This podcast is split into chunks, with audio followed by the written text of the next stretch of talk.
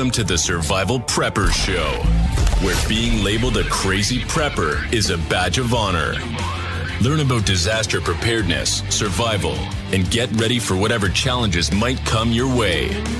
This is not your typical prepping podcast, and they won't be silenced by the censors. Here are your hosts, Duff and Dale. Hey everyone, welcome to the show. Uh, tonight should have a, a, pretty good one for you. Brian uh, looked up some stuff on the Posse Comitatus Act, uh, and even some stuff I didn't know about the National Guard. And I think probably a lot of us will be uh, kind of surprised about some of the some of the things that they could do. I mean, granted, I mean, are, should we ever be surprised at some of the stuff the government could do?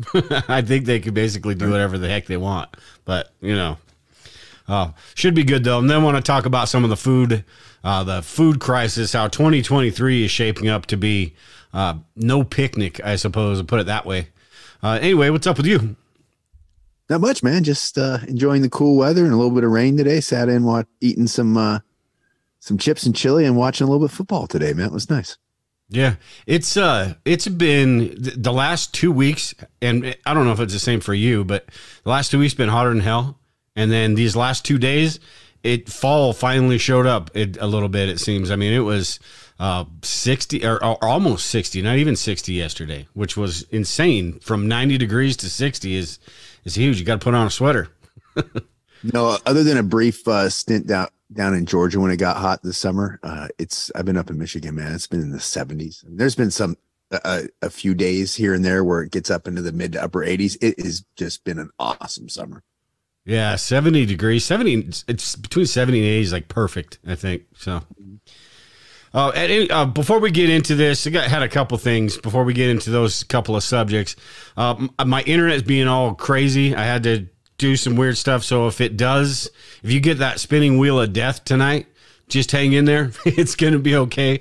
Uh, I, I, don't, I don't see that happening, but just in case, I wanted to give everyone fair warning.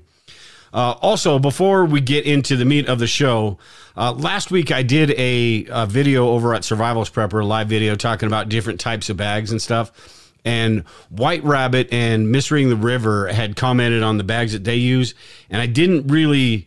I didn't make it. I didn't go into detail with misreading the river, so I wanted to talk about his case and all that just a little bit today, because on that I made it almost made it sound like all he had was a dry bag, and that's what he put all his stuff in.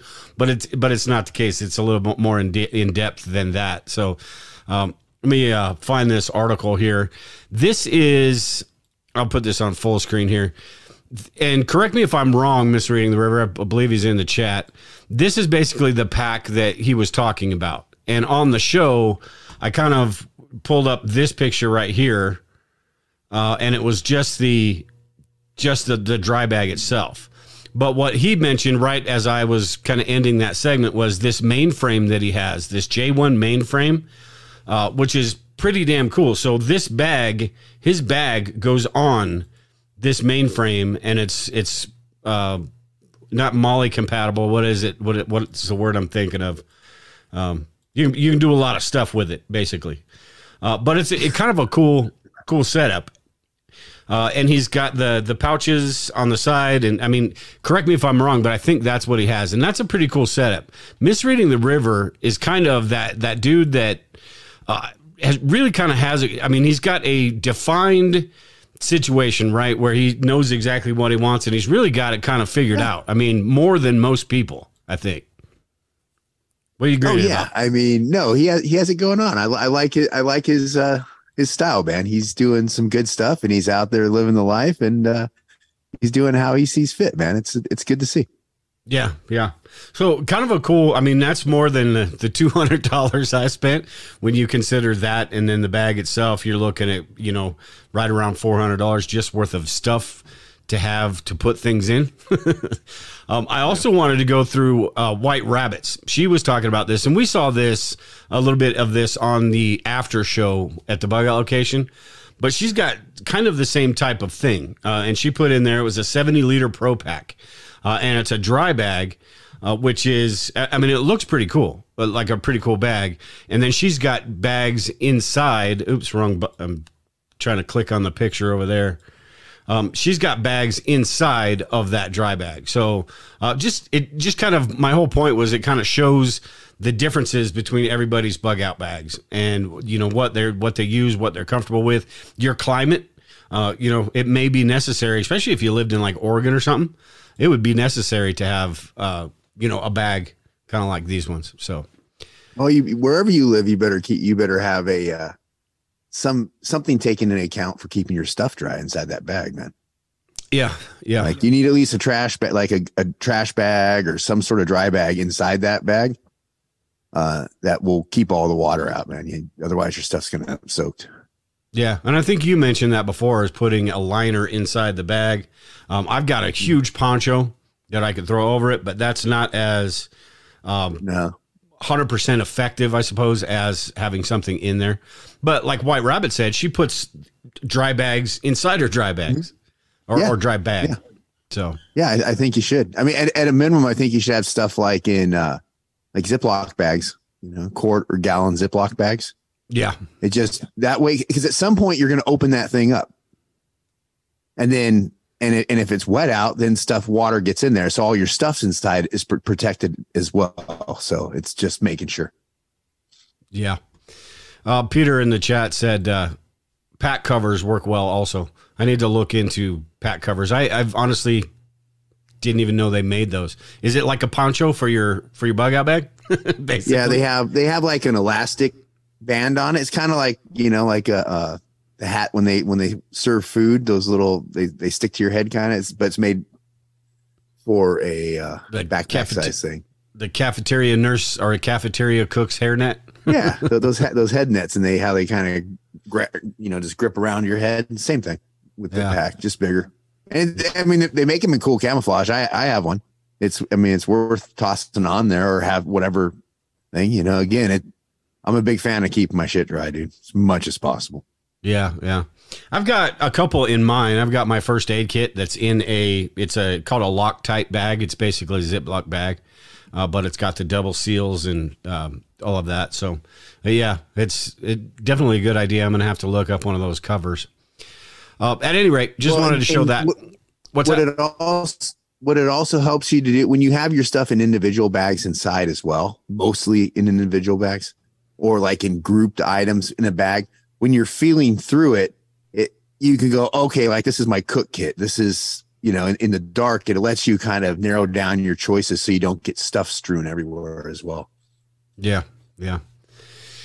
All right, so I, I just wanted to show that because in that, like I said in that last video, I kind of made it sound like Misreading the River had just a dry bag, and that's what he was using for his bug out bag and it goes a lot more in depth than than that. So, which is pretty cool. Uh, he also, I was, I did another video talking about cheap prepping supplies, and he put a lot of comments on there about gear that he wants or that he would need and the really expensive stuff. And it, and it proves the point of he knows exactly what his situation is, knows exactly what he needs and wants and how to use it and all that stuff. And um, that's when you go for that that uh, more higher price stuff rather than when you're first starting out and you really don't have a clue about what you're doing. But yeah, he's yeah. he's got a really defined situation and knows exactly what he's doing. So it's very cool. Uh, kind of see what he's doing. Um, do you want to start with food crisis, or actually, you know what? Today is September 11th, so let's kind of go through that a little bit. Um, you uh, sent this article. You showed me this article uh, and it just kind of goes through some of the stuff that happened in 9-11 this actually do, do, you want me to play this? It's just the the stuff that happened on september 11th yeah, whatever you think. We'll see yeah, if it'll sure, actually play. Here's a look at this day in history. September 11th in 1777 general george washington and his forces met defeat at the battle of brandywine in pennsylvania. On this day in 1936 president franklin d. Roosevelt dedicated what is now Hoover Dam in Colorado. Didn't know that. In 1962, the Beatles recorded their first songs with music label EMI, Love Me Do and P.S. I Love You. And on this day in 2001, America was attacked by Al Qaeda terrorists. They hijacked four jets. Two brought down New York's World Trade Center towers. One slammed into the Pentagon. The fourth was forced down by defiant passengers and flight attendants close to 3,000 lives were lost. And that's this day in history. So pretty interesting. I didn't know a couple of those. Uh, I, it's it's weird looking back at all of this stuff, this, this stuff from 9-11 and seeing kind of where we came as a country because of all this stuff. And I don't think one, it gets talked about enough unless you're listening to politicians and they're trying to equate January 6th with Pearl Harbor and this and all that. But I don't think it really gets talked about enough. And you you also think about the aspects of how life as America, as an American, has changed since then because of all that stuff. And you still, you know, you had all the the this war on terror and all that. You still have all that stuff going on. Yet our lives, the restrictions on us or the the microscope on us, maybe that's a better way to put it, is is much higher because of that day. I think. Well, yeah, I mean, you know, it- it's, it's September 11th. I think symbolizes obviously it, it- it's a terrible day. It's a terrible day because no matter what your beliefs, whether you're you believe in the conspiracy side of September 11th or you, you don't, thousands of people lost their lives on that day, and it was the pretext for the U.S. government to launch illegal wars around the globe Mm-hmm. that has resulted in a million people fucking dying and thousands and thousands of Americans dying and being maimed and struggling. Right. So that, that I, I, that's what I see it as when I see it, I, like the tragedy that has, you know, and if the, if the attacks, if we take the attacks on their face value and, it, and it's, you know, it was Osama bin Laden doing Osama bin Laden and it was all, and that's everything, then his ultimate victory probably is the fact that look at where we've ended up the patriot act all the shit that's come he he's like partially responsible then for the downfall of western civilization because that's where we're heading with Yeah. with all with, again with the patriot act and the the loss of the way everything's gone since then the the expansion of government the totalitarian state the censorship all the bullshit that's followed he succeeded Yeah, you know, unfortunately, I mean, it, it, it does seem like that. Maybe he's not the, the one that's 100% directly responsible, but that kind of kicked all of this stuff off. And the, you know, the the sadness you have for the people and that that were involved in all that and all the uh, that that's all for us civilians. But I don't know that the people that on the top, especially since there's some um, you know, who knows what the real story is about mistakes that were made and, and all of those things. But the fact that it's it's that never let a good crisis go to waste thing. Uh, I mean, ver, it. I mean, per, it, it's perfectly what that that saying goes for. Uh, they took that and everybody they they took that public sentiment and we allowed them to just just do stuff in the name of yeah, let's go get them. Uh, and now we're reaping the repercussions of that, and they're just they're just kind of building on top of that momentum they got from 9-11 and uh, all that. Um, so Well, yeah, it's. I mean, it, it's once they get the power, right? They don't want to give it up, and we're going to talk about posse comitatus later on, right? yeah, You know, and, and and don't forget on on this day in 2012, this is when 13 hours went down in Benghazi, right? When you had uh, Ambassador Stevens, Sean Smith, Tyrone Woods, and Glenn Doherty die. So I knew Glenn, and I and I knew Tyrone Woods in passing from my time working overseas you know? So it gets it gets real personal on this stuff. And and again it comes back to our us our government is playing bullshit with american lives. Yeah, you know we can talk about the foreign lives but let's just start with american lives. Hey how about we don't put american lives in the conflict to suit the military industrial complex and expanding power of the elites? That's what we're doing. Yeah, yeah. I mean, you know, you live like, and dude, I, I mean, I, I- don't know of a poster child other than my friends and stuff that I, you know, of people that jumped in hook, line, and sinker and believe. I mean, I remember going over to Afghanistan. No, we won't make the same mistake that we made in Vietnam again. Not a chance. This is has to be legit. So, over and over. yeah. Hey, uh, real quick, Peter said in the chat that uh, the Patriot Act was written before 9 11. I thought it was because of 9 11. No? Um, I thought so too. Is we'll have to, you know what, we're doing posse comitatus. Let's do the history of the Patriot Act and we'll confirm everything next week. Yeah, that's a good idea because I always thought, or maybe it was written before then, Oh. and then that's when they, you know, basically decided they could go full bore with it. Uh, but yeah, Here, I'm pulling it up right now, actually. okay. And then, yeah, we Uh, will. Uh, uh, No, October 20. It might have been, yeah, written before it was, but it was passed. Is this public law? October 26, 2001? Is what so it it, says was here. it was on the books and it basically 9-11 gave them the perfect opportunity to go ahead and implement it right Yeah. What would, uh, yeah, we'll have to look and do the history on that to see when they wrote it and everything. But it, was passed in October of uh, 2001, so about a month, couple Yeah, six weeks or so after 9 11. that'll be a fun show yeah Yeah. all right so but anyway i didn't mean to have this bashing on me because this should be a day of remembrance it should No, be no, no. it's, we, we had great heroes on that day. yeah 343 firefighters and I, I'm sorry, NYPD. I, I don't remember how many cops and port authority and all that. A whole lot of heroes ran into those buildings to do what they could to save people. Yeah. You know, and a whole lot of people died that day. No, it's there's, there's heroes to go around. And it's just, again, I, I think it's tragic that we've used that to just expand that stuff. So that's what I was getting at. Yeah, and then yeah, yeah, me too. Um, and that's you know it, it's it's sad when you see events like that. You see events like Pearl Harbor, uh, those really major. There's no question about it. Events that was hor- horrible, uh, conflated with you know something that happened on January 6th and all that. Just it, it makes me angry. I mean, not saying that that wasn't screwed up by any means. I'm not saying that at all. But it shouldn't be in the same damn category as this other stuff, and it is. So uh, they they deserve their own um, th- events like that deserve their own um, holy crap uh, can't believe that happened category so um, at any rate you want to let's let's move on do you want to go through the food storage first or the food crisis first or you want to go through the posse comitatus food storage Oh, wow. I don't know. They're, they're both so upbeat. Um, i know i know Let's go with uh, F comes before P, man. All right, so I got to find the article here.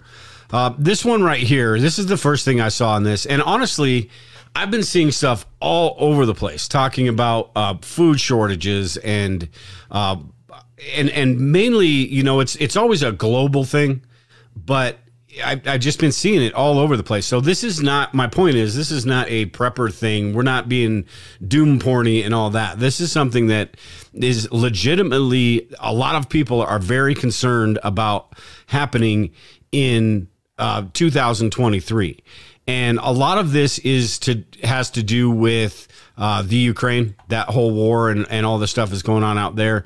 Even though some of that stuff seems to be getting figured out, uh, it's still going to have a lot of repercussions. Uh, this dude right here, let me put on this full screen and and see what read what he said right here. Um, he's talking about this is going to be a crisis beyond anything we've seen in our lifetime. And again, he's talking globally, and we can get we can break down what that means for the United States, how we might not um, see it as a lot of countries might. But uh, in this paragraph right here, he talks about uh, the situation today is much, much worse, and we're already beginning to see de- destabilization take place in many countries. Sri Lanka, we'll go over that a little bit. Uh, we saw that happening in Mali, Chad, uh, Burkina Faso. Beasley said, We are seeing protests and riots in Kenya, Pakistan, Peru, Indonesia. I could go on and on. You've got the stuff going on in the Netherlands that they're basically fighting uh, or protesting because of the way that they're trying to change the whole farming system, their livelihoods. Uh, and it's it's it's just all, a lot of stuff that could you know come together uh, and be a massive problem. I don't know. I was on Sarah's show the other day with her and Chin. It was, it was a good time too. Go listen to that if you can. But um, not you, everybody in the chat. You can too if you want. Oh, well, thanks. Hey. yeah, yeah. Uh, I already asked her. She says okay if you want to listen to it. Uh, but we were talking about the the the food crisis, and we were talking about how the crops, all the stuff that's on the shelf these days, is this the the crops and the harvest from last year. And coming up in 2023, we're we're going to be using the stuff that is being harvested like right now. And you've got the the heat waves, you've got the fires, you've got the lack of fertilizers. You, I mean, there's so many different things uh, that are piling up. Even the supply chain issues and and things like that. Hey, do you recall um year ago, year and a half ago, we did a show on something that, that I was talking about, a thing called complex disasters. Yeah, yeah, Yeah, this is a complex disaster, right? It's all kinds of other disasters on them on themselves, or you know, depending on what you how you classify them. Uh, they're classified as like even like regional disasters, right? Like, I mean, look at China; they have a heat wave going on. China's having a tough time managing their electrical grid because they got so many people. They've never really, a lot of them never needed AC before. Now they're putting ACs in and they're all turning their power on and it's killing their power grid because they don't have the grid to support it, kind of like California, right? Yeah. So you have that going on. And so what's the heat wave doing? It's, it's screwing up with Chi- Chinese crops. Meanwhile, China's hoarding stuff. They see this on the horizon, I guess. So they're stockpiling. They're, they're taking like some ridiculous amount of the world's corn and wheat right now. Um, you got the issue in Ukraine. You have the drought out west in California. California is telling farmers that they may cut their water supply. So what what is what if if you the farmers don't get water, what does that do to the food crops? Yeah. You know, and so there's so many different pressure points. They have you they have uh you mentioned Sri Lanka, but they just had riots over food prices. Not riots, they had protests, 70,000 plus people in Prague protesting over food prices. I believe they had some riots, protests in Italy recently. And yep. it's more and more happening around the world. So again, it's this complex disaster. Things are scaling up. So I think, yeah. I think it's all leading in. And when I go to the store here and I, and I challenge everybody, tell me if you go to your store and you see that the shelves are full, go down to the canned food section, go down to the dog food section, go down to the toy section, whatever section it is, not just the food, but go through your stores and look, are they full or are they like just empty parts of the store that don't have much in it at all. And go back to and like do it in the grocery store, the canned food and stuff. I know I go down to the canned food aisle and there's food. It's not like you're not going to get what you want most days, but if a, if 20 people went to get that can that can of soup, you may not get it. The yeah. spice sections are, are are ravaged, right? So we've normalized that now. This looks like what I saw when I used to work overseas in like third world and developing countries that had somewhat of an infrastructure. Right. So it, we see it happening here. It just become, we kind of normalize it. No one's talking about it really in the mainstream media, but there are supply shortages. We see it every day when we go to the store. So throw that in there with everything else and we have a complex disaster unfolding. It's like the, it's like a tsunami though, a slow moving tsunami it doesn't hit have to hit right away and just smash us. It can just slowly keep building up, building up. And remember what happens when, when countries have problems with food, the citizens turn on the governments and the governments have two, two choices. They either eat it, right? They, they deal with it. And sometimes they, they run away like they did in Sri Lanka and other times they find somebody to turn into a boogeyman. And usually that's either yep. someone to commit genocide against or some external country to go, let's go fight that, those guys. And that's where you get big wars when, when people, you know, go look at the, the, the Weimar Republic and stuff before Germany. Well, see what happened when it went into hyperinflation and all this stuff. So anyway, I think we're heading for bad times. Haven't well, Russia, Russia and China could be that boogeyman. Yeah. They'd be perfect scapegoats. Yeah.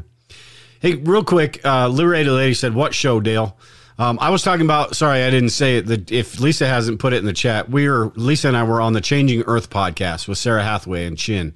Uh, she got a really cool prepping show. Uh, it's kind of a fun conversation, but yeah, I've I've seen shortages up here a little bit, and I don't honestly I don't know. I mean, it, it could be the deliveries, the way that the deliveries are going, you know, sometimes maybe I'm I'm there a day before the shelves get stocked. But mm-hmm. Just the fact that I'm seeing this stuff more often kind of tells me that it's either getting used more or there's not as they're distributing the supply to other places. And I, don't I don't think we are going to be hit like maybe some South American countries, Africa, uh, countries yeah. that really depend on imports, because we do produce quite a bit of food here in the United States, but we also have quite a few people in the United well, States.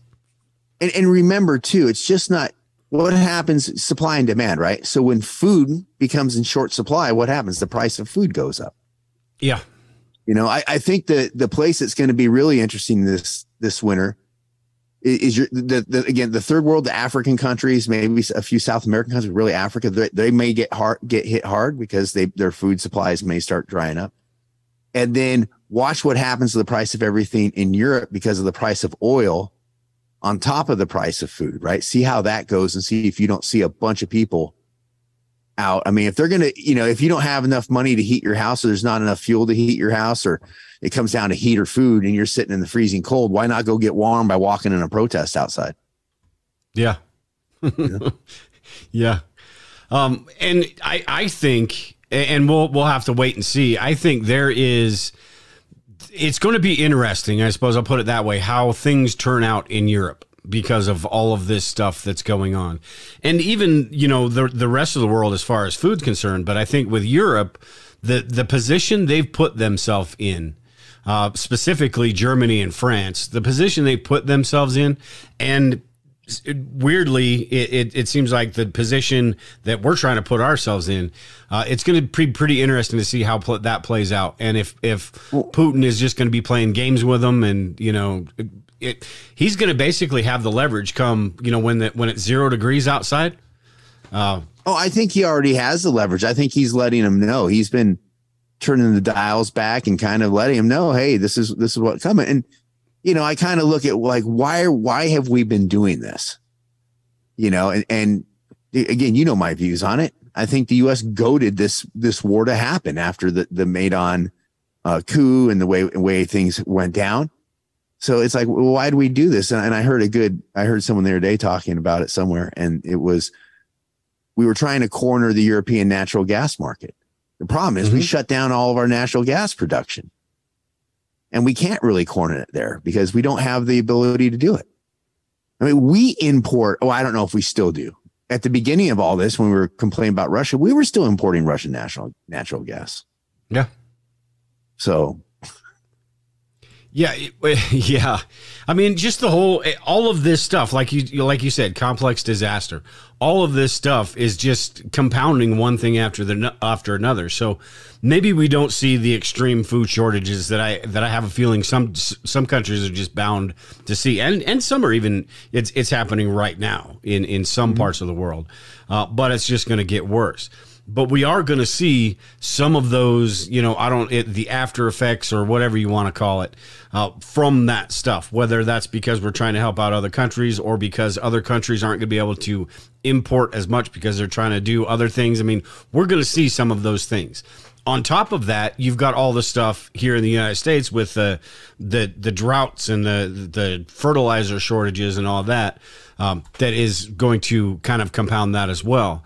That's this this article you found about Sri Lanka, and basically, um, I think I put this link in the in the show notes below. But basically, this this article is talking about how a few years ago the Sri Lankan government tried to go to a different type of farming, right? The organic farming, uh, and yeah. because of that it just screwed everything up. Go figure, a, a, a, government screwing everything up, right?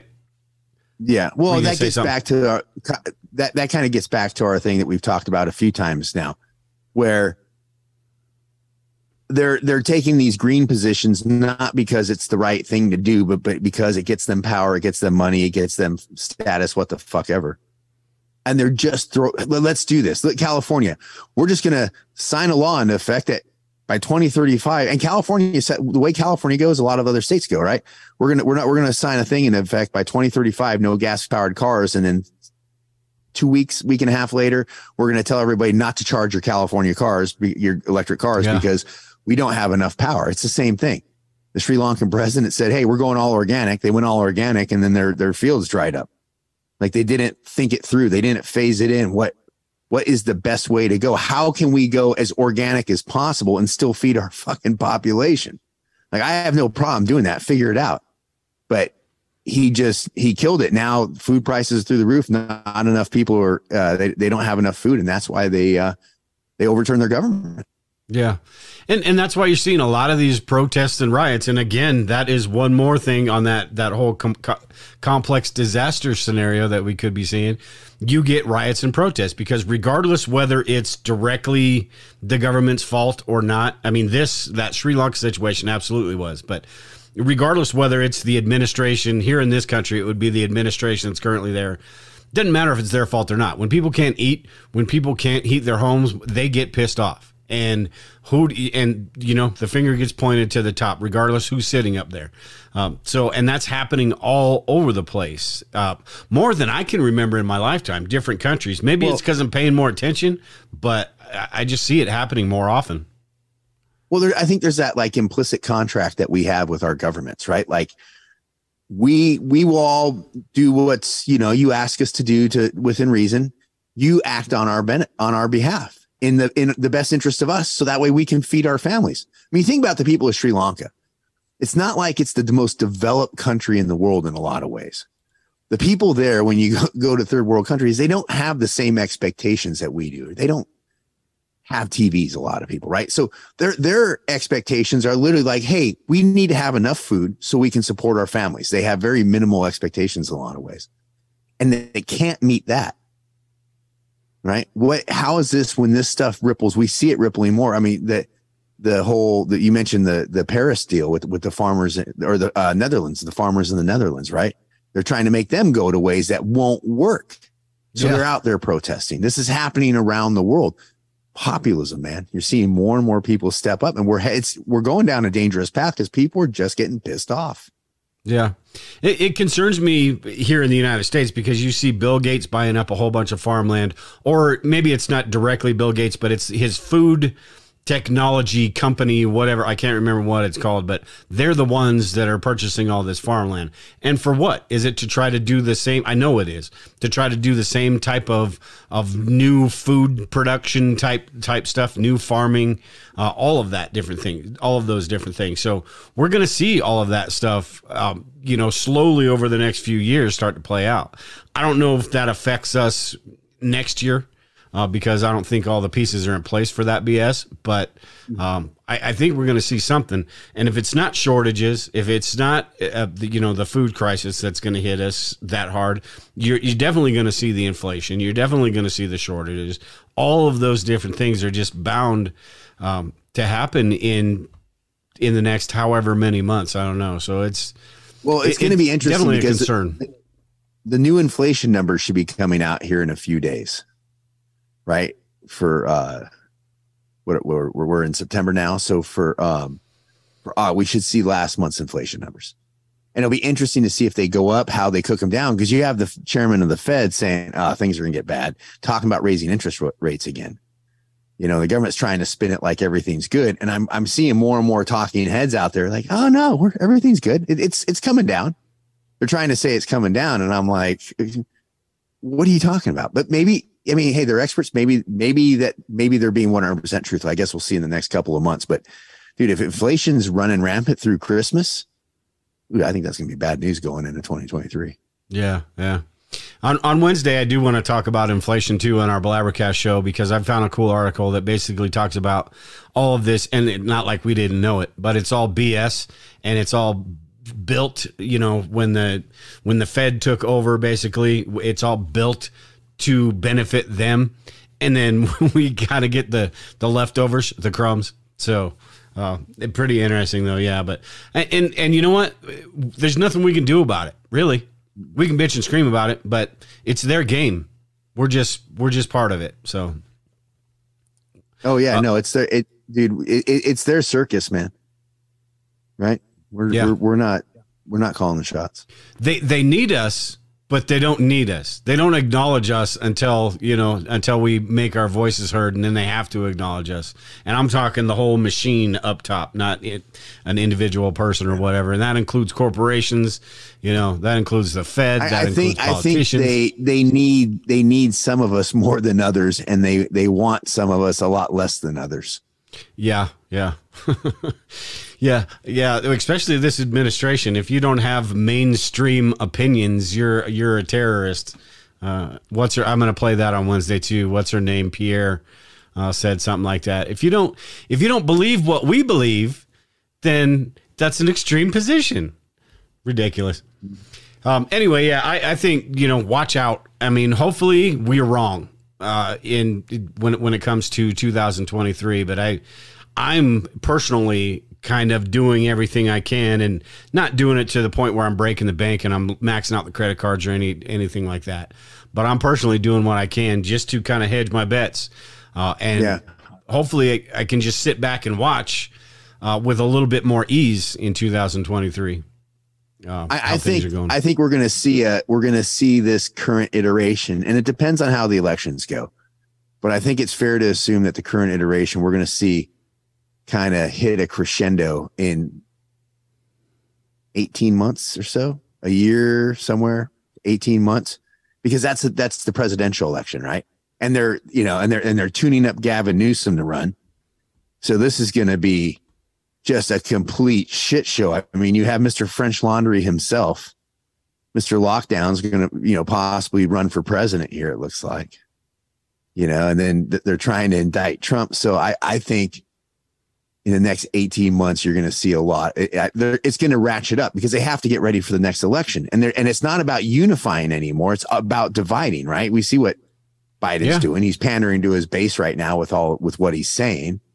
So I imagine it's just going to, that's what's going to, we're going to see for the next 18 months. And, you know, I already see you, you look at the elections right now, like the, the polls and and I'm watching polls, and, and maybe you can make the argument over Roe versus Wade that it's going to motivate a lot of people on the left.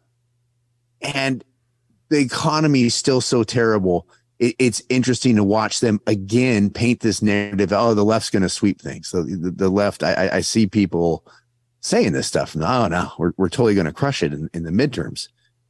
And it's like they're they're they're ganking the polls again, right? They're they're they're they're just bullshitting us about everything. So yeah, yeah. It, it yeah, I forgot about all that stuff too. Yeah, I mean it, it the second you think you got everything figured out, no. you, you, remember that you forgot about something that has potential to be, you know, something else altogether on, on top of all like the I other said, crap. It's complex, man. yeah. Yeah. No shit. All right, so I wanted to talk about this Posse Comitatus Act, and you uh, had you got quite a few different articles on this, which I want to go through. But it's it's really interesting as I was reading this stuff uh, about what it actually means. I mean, the the basis of it that most of us know, like this article uh, from Wikipedia right here, uh, is and you know take Wikipedia for what it is, but at least with this, it's just a basic definition. Uh, but it's basically how the U.S. military can't be used against domestic citizens. That's kind of our thoughts of it, right? Uh, well, what, I think most. So I think I think it's fair to assume first by Wikipedia, we know it's largely controlled by the Central Intelligence Agency, the the government establishment, military industrial complex. So this is their information, right? And so I believe most people assume, oh, posse comitatus, they, or comitatus, they can't use federal troops against us on U.S. soil, right? They can't u- use the, the military. Wrong. Yeah, yeah. And, and, it's called, and I assumed before reading all this stuff you sent, and we'll go through this, I assumed the National Guard, and I think probably a lot of people do, are just, you know, weekend warrior type dudes that are, are men and women that join uh, to, you know, because they have other things going on and, and all of that, and yeah. not, they're not at the level of Navy SEALs, Army Rangers, those those type guys, right? Uh, mm-hmm. Wrong. Reading some of these, and we'll go through it, but I thought it was interesting on this right here, where it talks about how um, the act was originally applied. Let me put this on full screen so people can see it. Uh, the act was originally applied only to the United States Army, but a subsequent amendment in 56 expanded the scope to the Air Force. And then in 21, which is just really recent, uh, they expanded it to cover the the Marines and the Navy and the Space Force.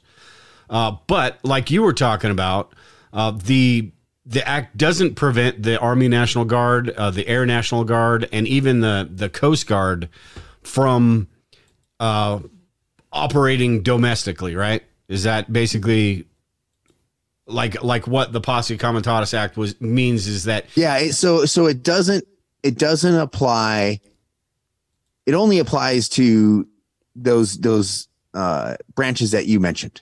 It doesn't apply to the NSA. It doesn't apply to the National Guard and units like that. And so that's how they get around it. Mm-hmm. Right. And it's like you mentioned, we're going to show some some articles on it. The National Guard has a lot of really good top end. So, some of the initial guys leading the initial shit in Afghanistan back in the day were National Guard soldiers. You got 19 Special Forces Group. It's kind of like the Western United States, and then which is based out of I think Utah, and then you have 20th Special Forces Group, which is based out of Alabama or Mississippi, somewhere down in the south. Um, that's kind of the the eastern half of the United States. And there's a lot of special operations units in there. And there are other special operations units on a state by state basis that can all be turned on and used against the people.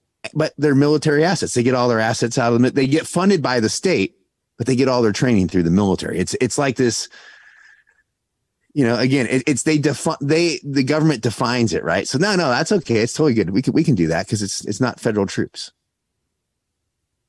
Yeah, yeah, and it's it. I don't know, man. I mean, my, I, and I think a lot of people, because we see the National Guard, like in the, the stuff that was going on in Mississippi, the water, uh, the water issues Sure. out there. That's what we see the National Guard, right? Or we're standing in front of the Capitol to protect our, our little politicians, uh, helping people out in natural disasters. That's kind of what we see the National Guard doing quite a bit. But we don't see, uh, you've got a couple articles, and I'll let you explain what these are about the, a few different groups that are that are more badass than those dudes handing out water bottles and stuff like that that we kind of think Well- of when we think of National Guard, right? Yeah, and, and I mean, I think all National Guard are badass, right? Like they all do a Yeah. tough job. They're the ones that when you think about it, Louisiana National Guard, when you're out there passing out water bottles because a hurricane just smashed out your state, well, your house might have gotten smashed out. Right. So they're I, I think, you know, they're they're all they're all great. And then when you get to these these special forces groups, like these are some there's some studs. Yeah. You know, I got a lot of friends in there and they are really locked on people. I, I don't think so anymore. I don't think that I have a lot of friends in there anymore. I, I'm, I'm older now, but back in the day, a lot of friends out of there. Right. And so they're really locked on I mean, they're, they're special forces. They've gone through everything. They deploy, they, they do, they, they are on typically, they probably do a lot more active days than the one weekend a month because they got a lot of training they do. They do a lot of deployment. So, um, yeah, they're really locked on. That's 19th group. That's out of Utah. That's the one we talked about a minute ago. Yeah, and this one actually was it this one? Oh yeah, about the 19th Special Forces Group. Uh, is headquartered at Camp Williams, Utah, with elements in California, Washington, Rhode Island, West Virginia, uh, Ohio, Montana, Colorado, and Texas. So these dudes are all over the country. So when you think about, and then you've got the 20th Special Forces too. This is just a Wikipedia page, but is this the Yep. same type of of? Yeah, Of that's group- that's for the east. That's for the eastern United States. 19th is west. Easter. Uh, 20th is uh, east. Okay. So it's, I mean, it's just interesting that there's a lot of uh, assets, I suppose, that if it did come down to something like that, and then you think about the FBI, you think about your local law enforcement. Uh, yeah, I mean, just all sorts of different ways that, you know, with, with Biden talking about how he's got F 15s and all that stuff. Um, you know, maybe it's not, it doesn't have to be the actual military arms of the, the military. Well, now, and keep in mind, there aren't like, you know, hundreds of thousands or even probably tens of thousands of these guys, right? They're, they're, they're a select few. It's, it's, it's a difficult process. It's hard. They're, they're, they're, so there's not, they're not like everywhere. It's not like, oh yeah, every, every time someone walks out, they're going to have some special forces guys going to be sitting outside. It just shows the capability that the United States government, when they say, oh no, we got posse comitatus, that they have a big capability that works around that that they've built that into the system. Yeah, yeah. I, I think uh, my thoughts on this is I'd be more like out where I am, which is semi-rural. Uh, Actually, it's becoming suburban. By the time I get old, it's going to be the suburbs out here where I live. But um, I think I'd be more concerned in large cities, in large population centers where they need to kind of retake control or something like that, rather than uh, the outskirts when something like this happened.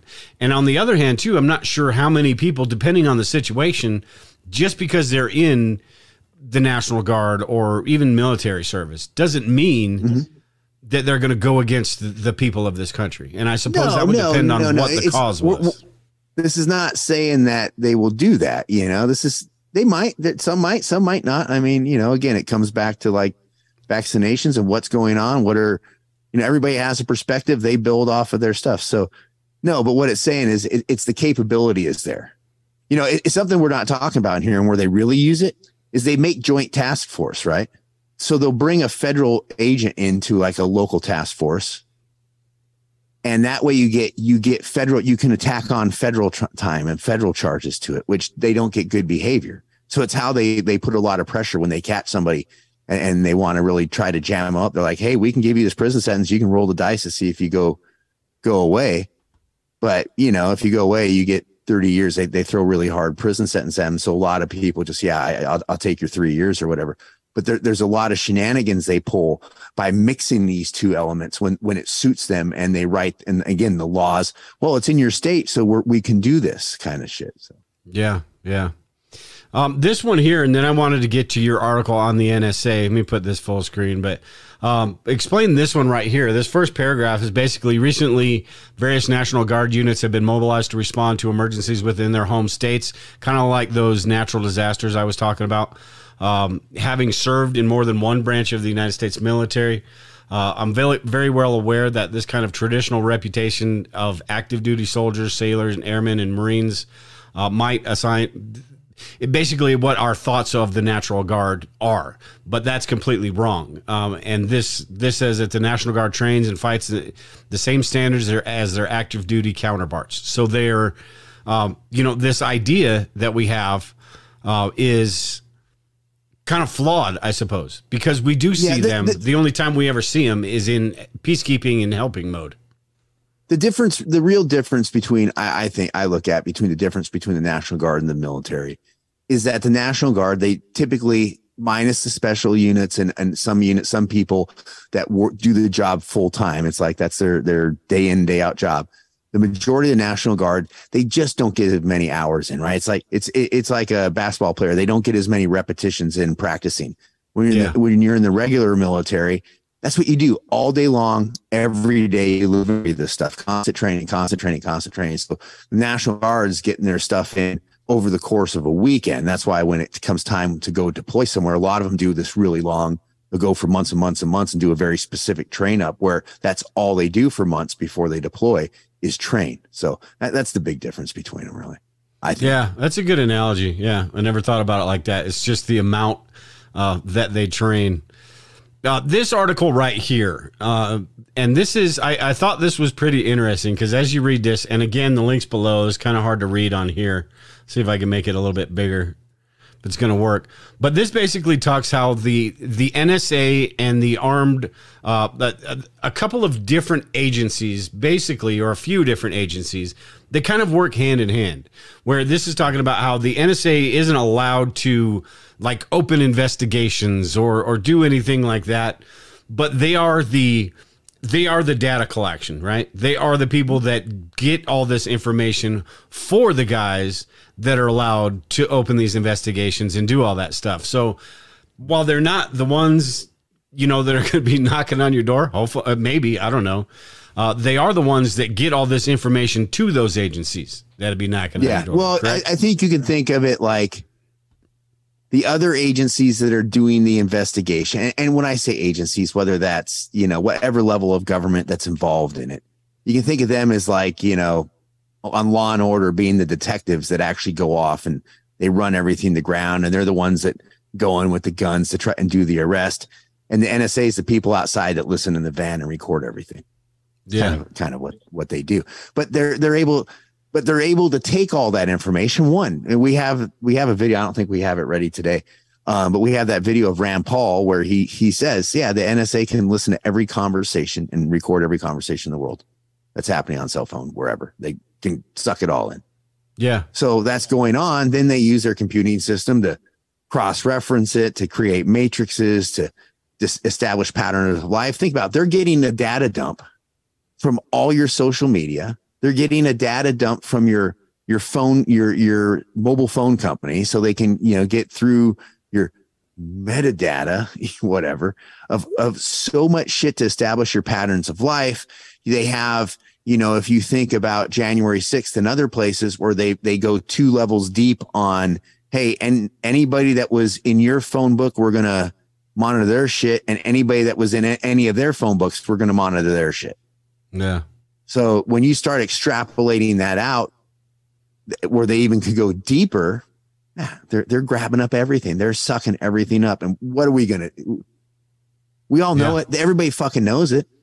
Government doing anything about it? Did anything happen about it? Nothing's getting done this administration. Nothing got done the last administration.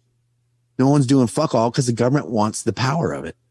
Yeah, and and people, uh, this is pretty interesting. I want to read this paragraph, but people are aren't demanding that accountability, so there's no reason for them to do it. People are just just uh, okay with the whole situation. They're monitoring everything I do. Uh, but this says right here in this paragraph, the NSA is tasked with global monitoring, collecting, decoding, uh, translation, and analysis of information and foreign uh, foreign intelligence and counterintelligence purposes uh, including surveillance of targeted indiv- targeted individuals in U.S. territory, uh, which is how they've kind of skirted that whole can't spy on American citizens thing. Uh, but I thought it was interesting that the NSA is also responsible for the protection of U.S. government communications and- information systems as part of the growing practi- practice of mass surveillance in the United States. The NSA collects and stores all phone records on all American citizens. And while that's not something that is surprising, I suppose. It really is disconcerting when you read something like that that they're they're allowed to do whatever the hell they want to do, basically. Mm-hmm. Yeah. Well, I mean, you think about so everywhere you go with your phone in your pocket, they know, and they know when you were there, Yeah. right? So, and then they know who else was there at the same time. Like, the, and then they start. Okay, well, did they have communications? What did they do? There's so many things that if they want to spider web that out, they can find out so much. It's just insane the amount of information we give them. Yeah. And we, a lot of us use apps. There are a lot of really good apps out there that the app is not the reason they made it. They like, like it's an app that functions really well, right? Like you get a lot of functionality. A lot of people love it. Like, wow, this thing makes my life better. The app was only created to get your information because on the back end, what the sole purpose of the app of having a really good app is to be able to sell your information. Yeah. Right? So one of the things that is going is happening right now is law enforcement is going to a law, and you know, people are going to say, well, if you don't break the law, you don't have anything to worry about. We see right now, like pistol braces, right? We we talked about that before the show, where they're rewriting the laws and turning people into criminals. So it, that that whole thing, well, if you're not breaking the law, you don't have anything to worry about. Is bullshit. You're only breaking the, you're only not breaking the law till they till they rewrite the law, right? So it, I- That that pisses me off because I was I was thinking about getting a damn pistol brace because right Yeah. now the end of my gun is basically just a metal bar. Uh, my pistol is just a metal bar, uh, and and if you're you put that, and I know you're not supposed to, but if you put that on your shoulder, that's going to hurt like a mother. shooting Sure. a few rounds of that thing. It's going to put a hole in your freaking shoulder. But but now I'm not going that route because I just don't know what one I'm not doing their little preemptive uh, what you you have an opportunity to register your crap with us before it becomes illegal. Uh, I'm just not doing that, so it's it's like okay, what do I do now? I, I've got to figure out you know the the legal option or alternative to uh, what that is, and it may be like we talked about earlier, maybe just be putting a, a longer barrel on it and, Yeah. and making it a well, I mean, again, it it comes back to the the issue though that there's just so much they can do with this information now. Like every we don't think about it. We oh, I'm private. Like I, you know, I don't give out any of my passwords. I use a, you know, uh, I, I encrypt all my tra- my traffic on the internet. You know, I, I go I, I go through spe- all the stuff that we have, right? And you st- we still carry our cell phones that just transmit on just monstrous amounts of data, and Yeah. they're taking it all. The ad companies are taking all. They're selling it to law enforcement to figure out, oh, what do you do? And you know, somewhere on some, if you make their list somewhere sometime, someone may look you up and look up all your data and like, what's this? And it, the, the farther down the road we go, the easier it is for them to have databases that just pull your data and present, Hey, this is who this person is. This is their habits. This is all this shit about you. yeah. All because Well- you didn't make a list. And that article basically, in a nutshell, basically says they're allowed to collect any data that they want. Yeah. The, it's just the how they use that data is where the laws come in. Sure. Because the FISA courts tell them, right? No. Yeah, yeah. Yeah. Well, it's all these other agencies that know exactly how to skirt all this stuff and what they need to do to weasel through and the loopholes and all that crap. So um, it's all possible. And if you've got this big pool of information, you just got to figure out how to pull that uh, legally uh, to where it can be used in court and all that stuff. No. I had a. Uh, I'm trying to figure. I, I had a point. Oh, I was. I was going to say with all the stuff we're talking about with these complex disasters, these uprisings uh, in that that could be possible in the future, and you talked about how people are like, "Hey, I've done nothing. I've done. I've done anything wrong. I don't care." Well, think about that when that stuff, if that, if something like that were to kick off, and they have all that information available to them, so if they need to find you or a group or whatever it is, it's going to be that easy for them to find that that whatever that is. Yeah. Well, and they'll say this, you know, your conspiracy, this is bullshit. But has there ever been a government that has outlawed a way of thinking or an, an opposition group and then like gone after them? Yeah, it's happened all throughout fucking history. Yeah. Yeah. So to think that somehow that our government won't, and hey, and for the people that are, you know, on the left or the people and that, that are saying, oh, well, that would be Trump, and for the people on the right saying that that's Biden, it, it, it's happening all across the board. And if you support it at any one time, you're saying, hey, I'm willing to have it come back on me later on. Right. Again, we have to go back to fundamental freedoms here. Like if it, you, even if it fucking pisses you off what someone has to say, they, it's their right to say it. Fuck you. Yeah. Like, well, and that it all boils down to the that the cost of freedom, right? How much freedom are you willing to sacrifice uh, for safety? And and I well, think how a much lot freedom of are you willing to sacrifice? How much freedom are you willing to sacrifice so you don't hear opinions that are that different from you, you and so that way it doesn't stress stress you out? That's, that's a lot of do, people right? these days. Yeah.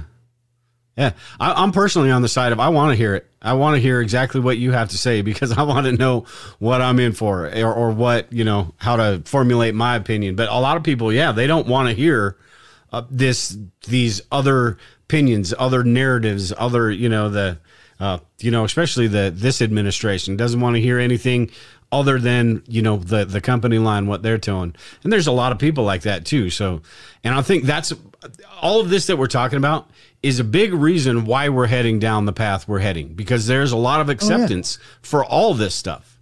And the government just no- has to wait until that the time is right kind of like 9-11 Well, wait, wait till the second week of November when Trump announces that he's running for president again.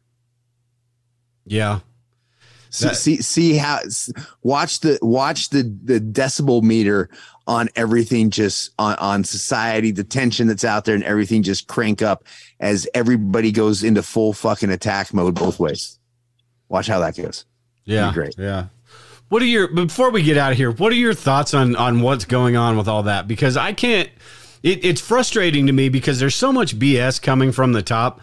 One day I, I start hearing about stuff and it's like, hey, you know, maybe they do actually have something. And then I start thinking about how many times I thought that with the whole Russia thing going on. So it's really you just you have no freaking idea if they're completely full of shit, if they're trying to pull a fast one, or if there's actually legitimate um, stuff that that could be going on. And it's that's what's frustrating. All this shit they talk about with fake news, or I mean with misinformation. Um, that's the that's the misinformation. You just don't know what to believe. What are your thoughts on what's going on, I- other than I- wait and I see? think you always, I think you have to look at the, the way I approach it is I always believe that the truth is somewhere in the middle. I try to remind myself the truth is probably somewhere in the middle, even when it's my own shit. Right? Like I see things from my fucking perspective and my perspective isn't always right, nor is it 100. per- It's not always 100%. And it's not always, you know, even I, I could be off 1% of a, a one degree in in from reality right so it means i have room for improvement so i think with them i look at it as like so what what they're telling me they want me to know that's what they want us to look at Yeah. so what's what what is really happening you know it gets back to like when we talk about the climate stuff you know you and i agree hey man the climate there, there's problems with the fucking climate and then what we say is but you need to have the foundation if you're going to try to do shit to make the climate better so that we have less impact on it. You need to have the foundation so it doesn't fucking destroy the society you're trying to protect. yeah. So That- that's- I, I think it's somewhere in there in the more more in the middle, at least look start looking there and going, okay, well, what if what if they're partially right? What if they're all all wrong? And back, you know, it's just when we say we are 100% right, then we fuck ourselves. Yeah. Because we don't see shit coming. Or we Yeah. or we're less likely to see shit coming. Well, it's just also manufactured, and that's what pisses me off. Because on one side, I can see him doing some stupid shit. Uh, I can 100% see that. Uh, a- and not to the extent like they're talking about with espionage and, and nuclear codes and shit like that. I'm just talking about, you know, him wanting, like he got text messages with Kim Jong Un or something, and him wanting that as like a trophy or something because he's a, a narcissistic dirtbag. But Well, But I, I- look at all it this way. manufactured. They know, and, and and people from both sides have said it over and over again that all presidents leave office with a bunch of classified shit, and like their security in which they store that is has is questionable a lot of times. Yeah. So it comes back to what are they enforcing on him that they haven't enforced on everybody else? Like, why aren't they fucking raiding George Bush? Why aren't they raiding all these other people? Again, because it, it's Trump and they don't fucking like him. Right. And, but at the same time, you know, don't give him ammunition. You know, and, and again, it comes back. We talked about that one show. It shows you just how fucked up our government is when they can't even do a transition where they have somebody. Yeah, is there any classified information in that box? Um, no, it needs to go in the pile. We need to review it. Like they couldn't even handle that for the White House. Like our, our country can't even fucking move a person and get a good inventory of this shit and make sure that they don't take anything they're not supposed to take. And it wasn't just Trump either. It was Obama, No. Clinton. I mean, all sorts of. It's all of just- them. Yeah. Yeah. It- It's just they're weaponized. The problem is that they, you know, it's they're weaponized. So I don't know where this shit goes. If they keep ratcheting it up and going after him and his counterparts and they try to indict him again, I think you see a bunch of people show up to Mar-a-Lago and form some ad, ad hoc group, like say, Hey, come and get him. Fuck you. Yeah. You know, and, and the scary part is, I don't know, does a state, does, where, where do states start lining up on that one? Yeah. Yeah. Where does everything start lining up past then? Yeah. Mm-hmm. I, I think all of this has, it, it all boils down to the whole, the same reason the, Jan, the sixth hearings and all that stuff is going on. And it's to get him out of the picture, period. 100%. And I do think there's probably stuff they probably could because he's done, he, he hasn't done himself any, uh, a lot of favors in the past. And because he's done some stuff, there's probably stuff that he probably could get um, in trouble for. And other politicians could have gotten in trouble for before, but they Sure. didn't. So Well, I, yeah, I just don't Hillary know where it Clinton, right? goes. How, 30, 20,000, 30,000, whatever, fucking tens of thousands of emails Hillary Clinton had. Yeah. And, and like Comey Yeah. said, that like her shit had direct impacts on national security. Yeah. Right. So nothing, you know, again, we, we, we have an example of what didn't happen. So, and I don't know, just, Well- it, it- it's pushing us more and more down, down this divide. And yeah, we'll, we'll- see where, we'll see where it leads. I don't, I I don't Yeah, think it's going to lead anywhere good right now because people are so hot. People, they're not, again, it's about division. It's not about, and, and trying to rally a base rather than trying to bring people together and figure it the fuck out. Yeah. I, I think his reasoning or the reasoning behind Hillary was that she didn't do it on purpose or something to that effect. And I was like, well, that's a bunch of bullshit. National national security is national security. It shouldn't matter whether it's on purpose or not. But Yeah. you know, Well, I, I hey, know there's out, civilians I- that you you- remember the motto of, of Trump's campaign: "Lock her up, lock her up," and then where'd that go once he got the power to lock her up to make to to hey go do an investigation let's get a special investigator to look into this stuff yeah. where did that happen nothing so That was the first thing that turned me off of Trump. That was my first red flag right there going, okay. Because once he got in there, yeah, it was gone. It was, I mean, it was just gone. Uh, and, and I was like, okay. And that was the main reason it, and not to, not to lock her up, but to make sure that she didn't become president, uh, was the main reason. And when he kind of failed on that, I was like, okay, there's one. You know what else are we going to do? And then he then he starts getting dudes like Jeff Sessions and a, a couple other guys. Even Reince Priebus, I didn't like in the beginning. Start doing No, that Reince stuff. Priebus is a the whole scumsucker. drain the swamp was going down, going out out the window. the, the drain the swamp got drained and and people Yeah. out there will say people out there come up with the reasons why he couldn't drain the swamp oh they wouldn't let it dude he again he he was the man and so anyway i don't see Yeah. i don't i don't see any way forward because again i look at who's waiting in the wings and even you know, look at if Trump does get elected, or if Biden were to run and get elected, both would be lame duck presidents right from the get go.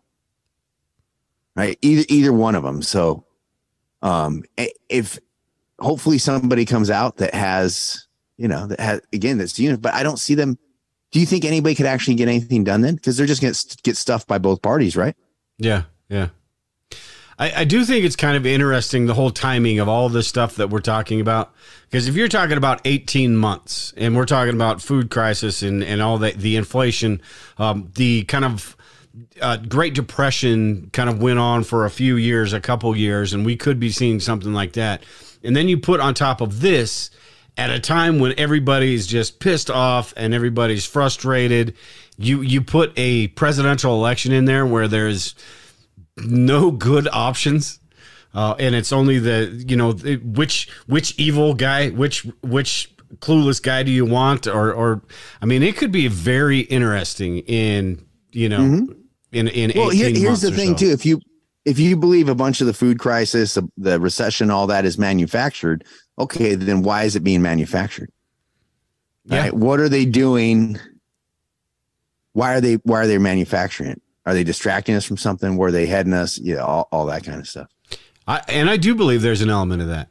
I do because I think they're trying to push some sort of new system, or or they they're trying to just like in the Netherlands with what I think one of Bill Gates's uh, factories or something got burned down out there too, which is kind of funny. But I think they're trying to figure out this this quote unquote sustainable crap uh, and trying to change the whole system. And I think that's uh, part of the issue.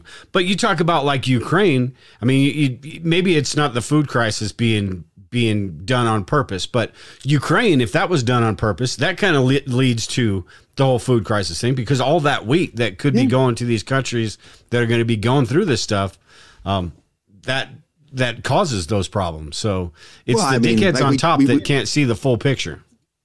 Well, maybe they can. We we talked about at the beginning yeah. of the show, right? We said we said that the you know we talked about with with nine eleven that they used as a pretext to get into Iraq and a bunch of other illegal wars.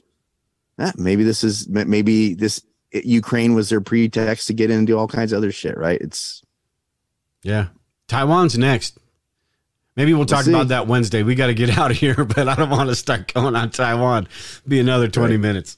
Um, we will talk about that next because that's pretty interesting because you're looking at that same time frame, that 18 months, I, I think anyway, where something could kick off. They're going to wait a little bit and things are going to sort of escalate. Uh, and wait for Ukraine to die down a little bit, and then the military-industrial complex is going to need another income well, stream. So they, they got to remember they have to have something going into the November elections uh, for the president, right? In 24, they have to have something ratcheting up to make you want to vote for Gavin Newsom or whoever the fuck they run. So I, I what two, three months out, you'll see whatever that's coming up. So it'll be interesting to see what happens, man. Yeah. yeah. We, won't, we won't have, we won't be, we won't have a shortage of shit to talk about. No kid, no kid. And yeah, I, I mean, I don't know, man. It, it just, you, you think about all of these things and you think about that two year time frame it's like, holy crap, this could literally be, you know, enjoy yourself right now. Um, right. Because, you know, start doing your training and start getting your supplies and start doing all the stuff that, you know, that you need to be doing because who freaking knows? Um, at any rate, very good show. A lot of uh, cool topics. The the Posse Comitatus Act is always interesting because you think about all this stuff that could be boiling over uh, and kind of you, you kind of have to be realistic about what to expect. And honestly, we don't know, but it is it is interesting to look at the things that they can do. Just because they can do it doesn't mean they will. But there's a whole lot of things they can do, and to assume that we are, you know, that the military can't intervene and we're so free and and they have restrictions. Uh, it's been proven time and again that they don't. So excuse me. So pretty interesting stuff. But uh, do you do you have anything else before uh, we get out of here tonight? I think we covered. No, man, it's fun show. Yeah, yeah. All right, everyone in the chat. I forgot to mention this earlier uh, in the after show. We are doing the after show over at the Bug Out location tonight. Uh, if you're not a member, you can go to the bugoutlocation.com. Uh, become a member. Uh, we do our after show videos, like 20 minutes. We talk about a prepping topic. tonight we're going to talk about survival caches.